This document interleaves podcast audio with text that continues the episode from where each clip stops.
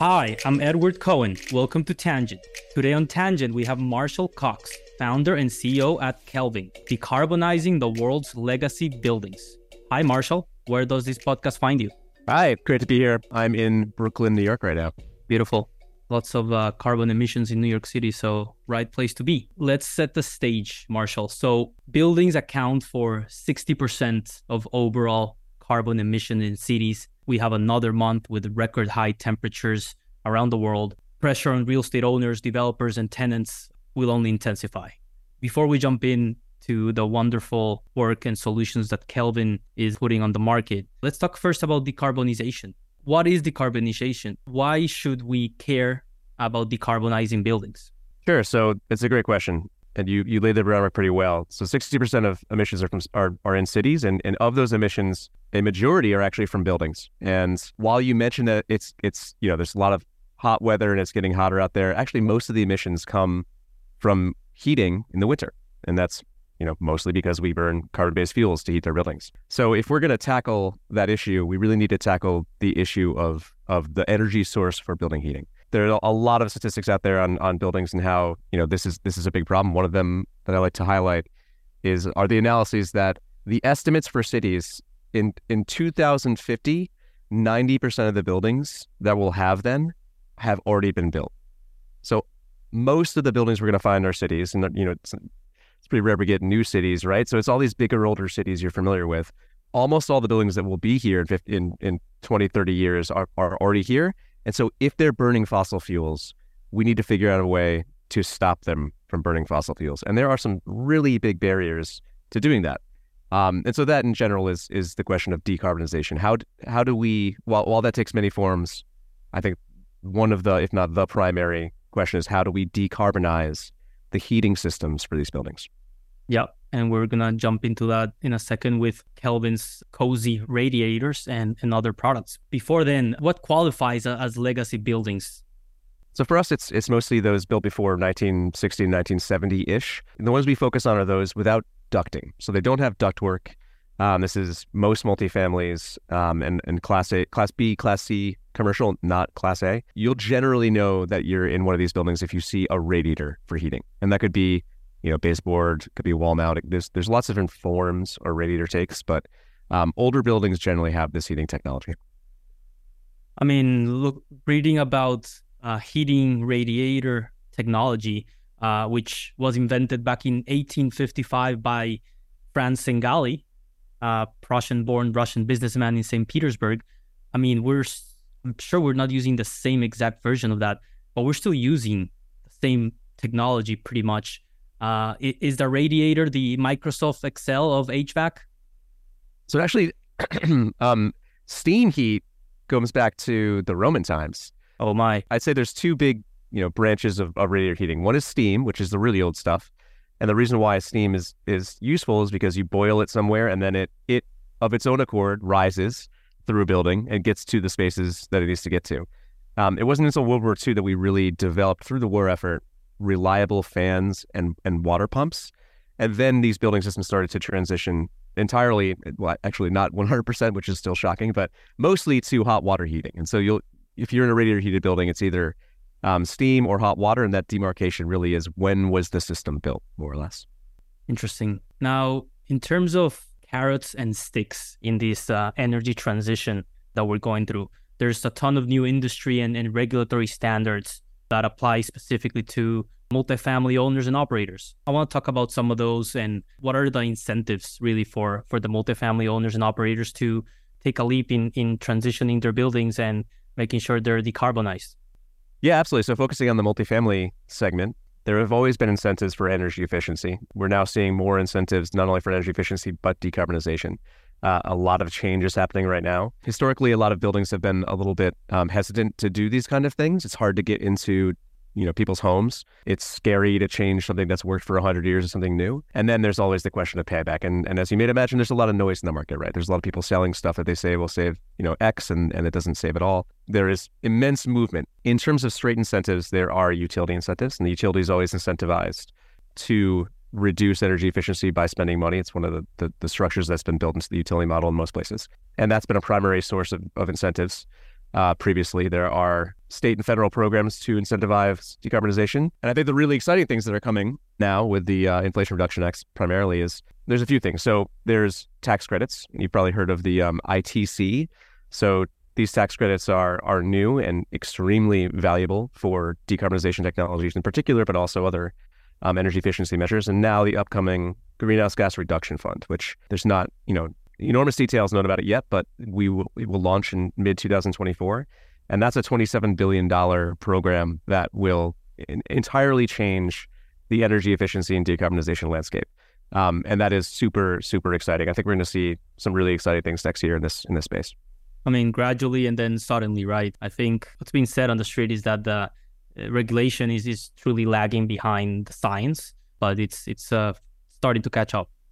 Yeah, I would I would I would say a little differently. I mean, what are the incentives? Well, you, you mentioned carrots and sticks, right? What are the sticks that that um, we did not I didn't talk about yet is local law 97, right right here in New York City, one of the most aggressive, you know, carbon emission laws that that came into place. And it comes into effect in 2024. So what it originally was was that if you emitted more carbon per square foot of your building than, than you're allowed, you'd pay a fine.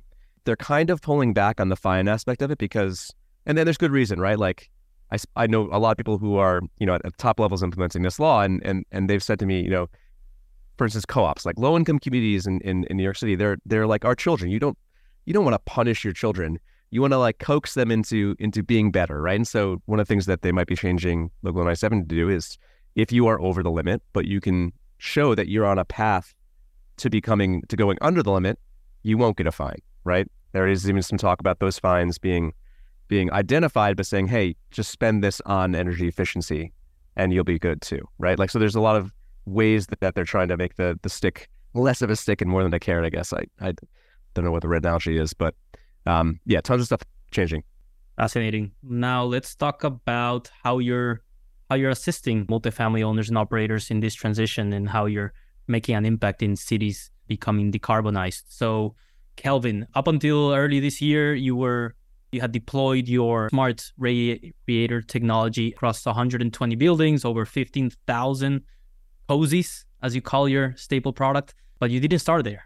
This has been a long journey. Uh, I want you to take us back to to the beginnings. You know how how this came to be and how we got to where we are now. Yeah, sure. So I, I actually started the company in 2012. Um, I was getting my my uh, PhD at Columbia in something that had nothing to do with heating. And absolutely, I, I, if you're familiar with like QLED TVs, like the Samsung QLED, I was at a company that they acquired. So I, my expertise is in one and two dimensional um, materials in in conjunction with semiconductor materials. So it's it's like very specialized. But I lived in a horrible steam heated apartment, and it was just really, really bad. Um, I have a twin brother who was staying with me and wouldn't stop complaining. So I built this first system that goes over the radiator, controls how much air gets blown into the room or hot air gets blown into the room. Worked super well. Um, we kind of partnered with Columbia University, deployed it in the building. Um, made a lot of mistakes in that deployment, but learned a lot, and then won a really big uh, the MIT Clean Energy Prize in 2012, which was um, a couple hundred thousand dollars that we used to really launch the company and deploy. It has been a long road it's considered a new technology, so we had to go through the entire, you know, certification route, which many people may not know is long and arduous. So NYSERDA studied the technology for five years. They studied the report, the, the first report they published on on our technology, which they started studying in 2013, was published in 2018, which is a very long time in startup world. And then we got into the technical resource manual, which was a very big and exciting step for us in December of 2019. So then we had to wait until COVID was over to actually start deploying. So most of those deployments, I'd say 90% plus, were actually since 2021. Uh, so it's only then that we've really been growing rapidly. Really, really puts things into perspective. No, no such thing as a overnight success, and really focus and, and patience uh, really pays off. Yeah, as one of my earliest investors put it. You know, Rare Labs and overnight success um, after 10 years. right. That's right. That's right. That's uh, yeah. It's almost like uh, smile and, and keep going.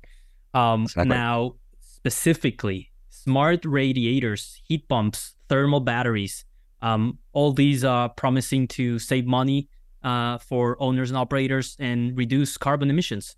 Uh, so let's talk about uh, the smart radiators. Uh, how do these work? Um, how do you install them? Um, who's a good candidate?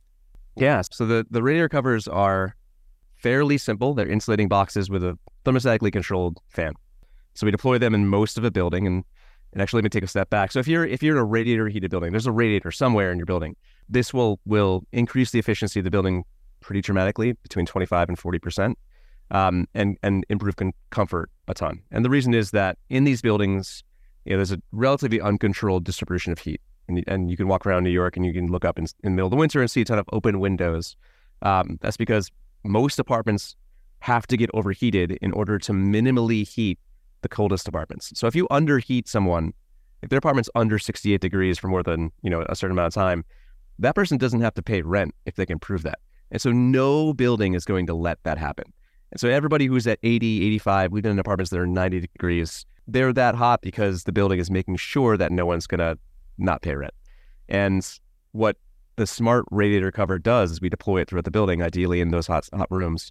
And when the room gets to a comfortable temperature, it just turns the fan off. And and the function of the insulated box thereafter is to stop more heat from getting into the room. And what that does on the building distribution scale is it it stops steam from traveling and, and condensing or hot water from transferring heat in those hot rooms, which means that that energy gets more efficiently to the cold rooms, um, heats them up faster. Your overall consumption of of, boi- of steam, you know, you you boil or, or heat up less water over a boiler cycle, and that over a winter season um, translates to savings between you know 25 to 40 percent. Uh, Lord Kelvin uh, would be proud. Um, sure. So, in terms of uh, so this this translates to increased profitability for for building owners essentially. Yeah. So so our you know we get the question whether we're B two C or B two B. We're B two B because um, in these buildings uniquely. Uh, the tenants, and, and let's focus on multifamily. The tenants do not pay for for heat; they pay for heat through rents. The building pays for heat. And so we're selling it to the building who, you know, pays the natural gas heating bill. And when we reduce the the the consumption of natural gas by, you know, 30%, reduce their heating bill by 30%. And that's one of the one of the largest I actually think it is the largest, you know, single cost to the building besides potentially insurance costs, right? It's, it's an enormous part of their operating expense. And so if we can make a make a case that we're going to save more than than the cost over a period of time, awesome. They're they're they're all in, right? And we actually launched last year a subscription model because we have so much data on how much we save. We could actually deploy the technology for zero dollars to customers and have them pay us a small monthly fee that is, uh, I'd say, you know, almost always, if not always, below their savings. And we finance that through partners who who have seen our savings over, you know, ten years of, of data, and also trust that it, it will save we say save anticipating my next question, which is uh, how how are we financing these? How can multifamily owners uh, cover these costs and, and realize the gains? Yep, that's um. So so we actually do focus on the LMI market. A mission of our company is to allow enable energy efficiency, but but what we'll get to next, so I assume decarbonization for those those markets that do not have the cash stockpile to to, to participate. Um, that obviously translates to to market rate as well, but we are heavily invested with finance partners in deploying this for no money down with an affordable, low cost monthly fee that is a, a tiny, minute fraction of the rents that these these buildings typically charge. Here in Tangent, we always uh, champion collaborations and partnerships where incentives are aligned for all stakeholders. Kelvin here deploying uh, you know incentives not only for the owners and the operators of real estate, but also the the uh, the renters, uh, the residents. Absolutely, yeah. And keep in mind that these I mean these tenants have never people in these buildings have never had control over the temperature, right? So like they're they're hot, they're cold, they're hot. We give them every customer um, that we deploy this technology for. The the residents get a free app that gives them full thermostatic control over their temperature with scheduling, right? So just as if they had a Nest thermostat in their wall, they can they can program the times, what temperatures they want their apartment to be. And while you know you're you're at the whim of the technology, the baseline technology, these buildings are so much more comfortable. It's it's like a new building. So this is also a tenant uh, attraction and tenant retention strategy. That's right. Amazing. Can you talk a bit more specifically about the type of partnerships you're forming to to finance the deployment of these solutions, and and also just at large, you know, in terms of uh, decarbonizing the the buildings? Yeah. So um, there are there are many organizations that that lend money for for projects like this. Um, they come in a lot of different forms. We're we're we're speaking to a group for a very large um, project equity fund that we'll be signing and, and, announcing over the next month or so. Um, there's always the Green Bank. There's the DOE loan program. The Greenhouse Gas Reduction Fund will be like all these things on steroids when it comes out. So there's there's public, there's private sources, and and you just find the ones that will work with you at whatever size, you know, whatever scale you're working at, and give you the best economics. But yeah, I mean, if you want to look for a model that is that is very transparent and, and obvious, it's the Green Bank, right? The Green Bank funds a lot of these programs. Um, that started as to the DOE loan program is probably big. It's, it's the the federal program, right? So yeah, I'd say I'd say who you talk to depends on what stage of of of your company is at. Interesting. Let's shift gears a little here. Is there any uh, maintenance uh, upkeep that is required for cozies? Very little. So the only moving part. My PhD is in electrical engineering, so the the electronics portion are rock solid. We do not use electrolytic capacitors for those who are in the know. You're not going to evaporate your electronics; so they stop working after a couple of years. Um, we use things that are built to last. The only moving part we have is a fan fans have a rated lifetime to failure of about 15 years. So we're designing these things to last as long as possible. But further than that, we design them so that the electronics package is removable easily from the, the, the product at large. So we're monitoring at all times how fast the fan is moving, the temperatures throughout the system, um, other sensors reading reasonable data, and we're looking for problems to spot before they actually become an issue.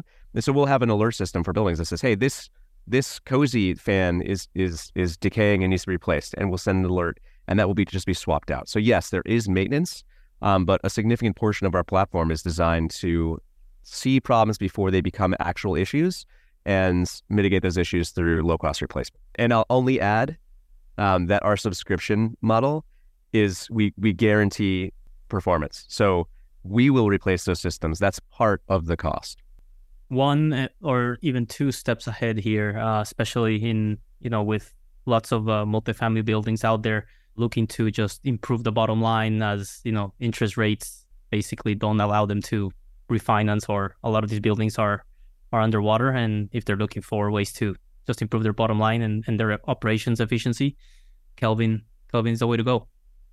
Exactly. And and we, we're very careful to make sure that none of what we're doing requires, you know, a lien or loan the building. There's no financial burden to them other than that, that monthly fee, which again is very low. Marshall, you're a doctor in electrical engineering from Columbia, somewhat challenging the notion that startup founders shouldn't follow traditional education paths. Tell us why your team is uniquely positioned to lead the, the charge in the energy transition. So I think it's both. I'd say my training has helped me and hurt me a lot in this mission. We are very results and data based. So when we say we're going to save, you know, 25 to 40%, that's not a hand wavy 25 to 40%. We will tell you exactly how much we're going to save via an equation that not only we've honed over 10 years of, of, of, of development, but that we've published in the New York State TRM. If you look at the, the, the this is the manual that, that all the utilities have to look at to calculate how much you're going to save. I, I'm not sure there's many other technologies that have an equate has an equation that will literally calculate how much you'll save based on on a few parameters from the building. It's like that precise, and and it's very accurate. So I'd say that when we say what we're going to do, we can do it, and that is in part because of my education and my belief that you know you should the science behind something should be very very rigorous. On the other hand, I am very precise, right? So when I pitch the company, I'm not going to say, "Oh, we'll be worth ten billion dollars in three years." Like that's ridiculous. I'm I'm very careful and conservative when I say those estimates, and that's almost certainly hurt us in in in our fundraising over the past 10 years right? So being an engineer and and not being comfortable with exaggeration let's put it that way kind of puts you out of the mainstream in, in most of these startup and startup culture. Probably the thing that uh, any guest in tangent has ever said that i feel the most identified with in terms of this truth hyperbole world that that we live in and also kind of we we want to be dreamers and we want to tackle the biggest challenges uh, so right. gotta be ambitious. However, do we always need to kind of over overstate or overestimate because of the human condition of loving storytelling? Exactly. And and and you know, like I'm sure you've heard the the haircut that all investors apply to estimates from from startup founders. Um, it's a little unfair when when you get the general haircut filter and you're trying to be more accurate, right? Yeah, you almost wanna maybe anticipate that you're like, okay, here are the pre-haircut predictions, and then here are the post-haircut. Uh, you right. Both, both are accurate. Just choose if you want the haircut or not. Exactly. let's shift gears again in terms of hybrid electrification and decarbonizing buildings. What uh, what are you working on there? So yeah, so this is the um, so basically, I'd say our Series A is predicated um, somewhat heavily on this, right? Like we are going to be a big business with the cozy, but over the course of our experience in buildings, um, and we have a ton. We probably have more experience installing some people's apartments than, than most people, right? We've done so many of these things. We've come face to face with the barriers of electrification for these buildings, and they are enormous, right? Even the costs, even for getting the costs, and the cost to to electrify these buildings is out of this world. And it's not because heat pumps are expensive; they're not.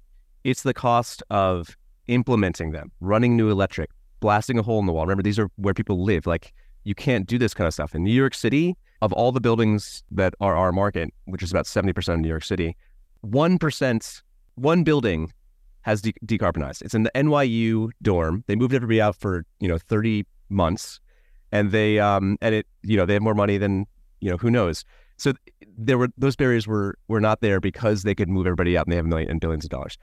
That is a real big problem in the context of decarbonization. So when we look at this problem, money is a cost, financial, financial capability is an issue, but more so than that, it's actually the the entrenched process barriers that the buildings have to actually even evaluate and and and upgrade their buildings. So if you have a building, you spent money on a boiler, and that boiler was a lot of money, and you're not going to replace it until it dies. And that's true of single family, right? Like if you own a home, like when's the last time you replaced a heating system outside of a failure or a huge renovation? Like never. Um, and these buildings are even worse than that. I would say not even worse. They, they are this on steroids. Buildings don't replace their boilers until they die. When does a boiler die? Almost always in the middle of the winter. And when it dies in the middle of the winter, it's an utter emergency because if they don't heat their tenants, they're not paying rent. So they just get whatever was there replaced. They don't even consider a sustainable upgrade. And they lock themselves in to 15 or 20 more years of, of natural gas consumption. And so the way we're approaching it with hybrid electrification is we're saying, okay, we're all we're in these apartments no matter what. Um, let's take people's crappy air conditioners, window or sleeve air conditioners, and let's replace them with a commodity window or sleeve heat pump. Not cold climate. This isn't going to heat your apartment year round. It's the, th- the one you can basically buy from Home Depot right now. And it plugs into your outlet. And let's run that heat pump when it's over 32 Fahrenheit outside. So we don't have to deal with freezing condensate. And then when it gets really cold, we'll turn the steam or uh, water system back on. We'll use the radiator. So we can get, um, it turns out about above 32 Fahrenheit, that's about 70, 75% of the BTUs required for heating in a building. So we can deploy this for about 5 or 10% the implementation cost. That means we can get 70% heating decarbonization for 5 or 10% of the cost of a traditional electrification system. So that's great. And we can do that now. We don't have to wait for the boiler to die. Um, and that overcomes the, the sunk cost fallacy with these buildings, right? They're like, oh, great, we're still using our boiler. What we're bringing to that mix is we're adding a thermal battery to the to the window or sleeve heat pump. And that lets us do two things. It lets us participate in demand response programs. You know, Con Ed and utilities will pay you a lot of money to turn off a load during peak air conditioning seasons. And that's actually enough money to entirely pay for the deployment of the technology. So we're literally working towards a low or no cost electrification solution for all of this building types. Then for the rest of the year, we use that battery that we have to, to do what's called time of use optimization. It lets us shift um, conditioning load to an off peak time or even in the middle of the night and that reduces the operating cost for a building below to two or below natural gas heating costs. So instance ROI for everybody involved, paid for by the utilities. That's stage one, and that's awesome. We can decarbonize all these buildings for no cost to the customer, and it's de-risked, right? If they worry that these things aren't going to work in the middle of the winter, oh well, you're using your boiler, like no problem.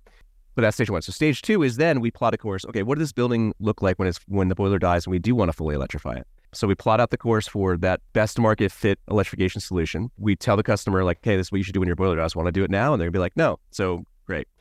When the boiler does die, we're gonna know first because we're controlling it. That's what we do today. We'll tell the customer, your boiler just died. It's the middle of the winter. Don't worry. It's not an emergency because we have this backup heating system in every room in your building. Here's the the solution we we socialize with you. This is why it's the best ROI for you.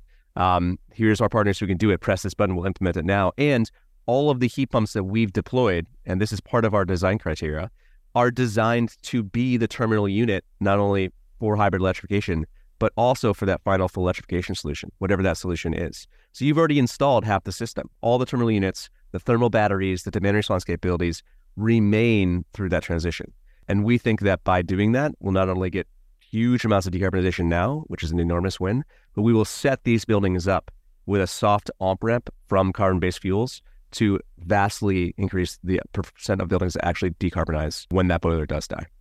Fascinating in terms of how you approach, uh, you know, adoption, right? I think you you've set out this this very clear path uh, for multifamily owners and operators to to follow, and and they don't need to wait for for uh, the boiler to die. They don't need to wait for that you know moment of urgency, right? Exactly. We're, we're creating a de-risked soft off ramp for buildings from carbon based fuels, and that is the that is what is required to make this happen. I like that vision, and you're making it happen. Last but not least, you hinted at this, but how does Kel, how is Kelvin, uh, you know, elevating uh, the living experience uh, for renters? You mentioned the free app. You mentioned that a lot of these renters have never before control the temperature of their own apartments that they're paying a ton of money for. Uh, so, can you describe a bit more, you know, how how you're elevating the living experience for for renters? Yeah, it's comfort and control, right? It's it's letting them have a little bit more control over the place where they live. You don't even know, need to go beyond that. You've I've I've assumed I've lived in an apartment like this, right? Like it's super hot in the middle of winter. You open the window, it's cold, it's hot. Like it is miserable to live in under those conditions. So giving people the control to be comfortable in their own home in and of itself is an enormous amenity. Absolutely. And people people really like it. Yep. I've been uh, stuck in a bar mitzvah where, uh, according to the calendar, it was already winter, but according to real life, it was super, super hot still. And there was no way of controlling the temperature in that room. And exactly. everyone was in a suit and tie, and everyone was extremely sweaty. Yep, exactly. Collaboration superpower. Marshall, if you could choose one person, historic or living, to do a partnership with, who would it be? And you can't pick Elon or Steve Jobs? I, I wouldn't pick him anyway. Yeah, I mean, like, this is a really tough question. You could lean towards like Thomas Edison, like amazing inventor. You could lean towards, you know, people like Jigar Shah, who we know and is awesome. Like, who could we partner with right now? That could like supercharge our the business case and make this happen? It could be people like Jigar Shah who have who have done this for solar, and and there are many um, parallels between the solar development ecosystem and, and what we're trying to do. Or you could choose, you know, somebody like a huge heat pump company that um, and, and I don't know have a single individual, but but who have the resources to, to deploy these things at massive scale. Um, I would lean towards Jigar. He's a great guy. Um, he's done this before. He knows how to do it. And has all the connections to make it happen. Uh, I think that's my go-to. Jigar Shah, he co-founder, president of General Generate Capital. That's right. Fascinating. And, and, deep solar solar background, and I think he's at the DOE loan program right now, running that, um, or at least he was recently. He, he moves around a lot. Yeah, Director of Loan Programs Office in the U.S. Department of Energy. Jigar, tune into Tangent and reach out to Marshall and Kelvin. Awesome. Marshall Cox, founder and CEO at Kelvin. Thank you so much for coming to Tangent today. Thank you so much. Had your time. If you like what you heard, please subscribe, rate, and review Tangent and share the show with a friend. This episode is produced by me, Edward Cohen.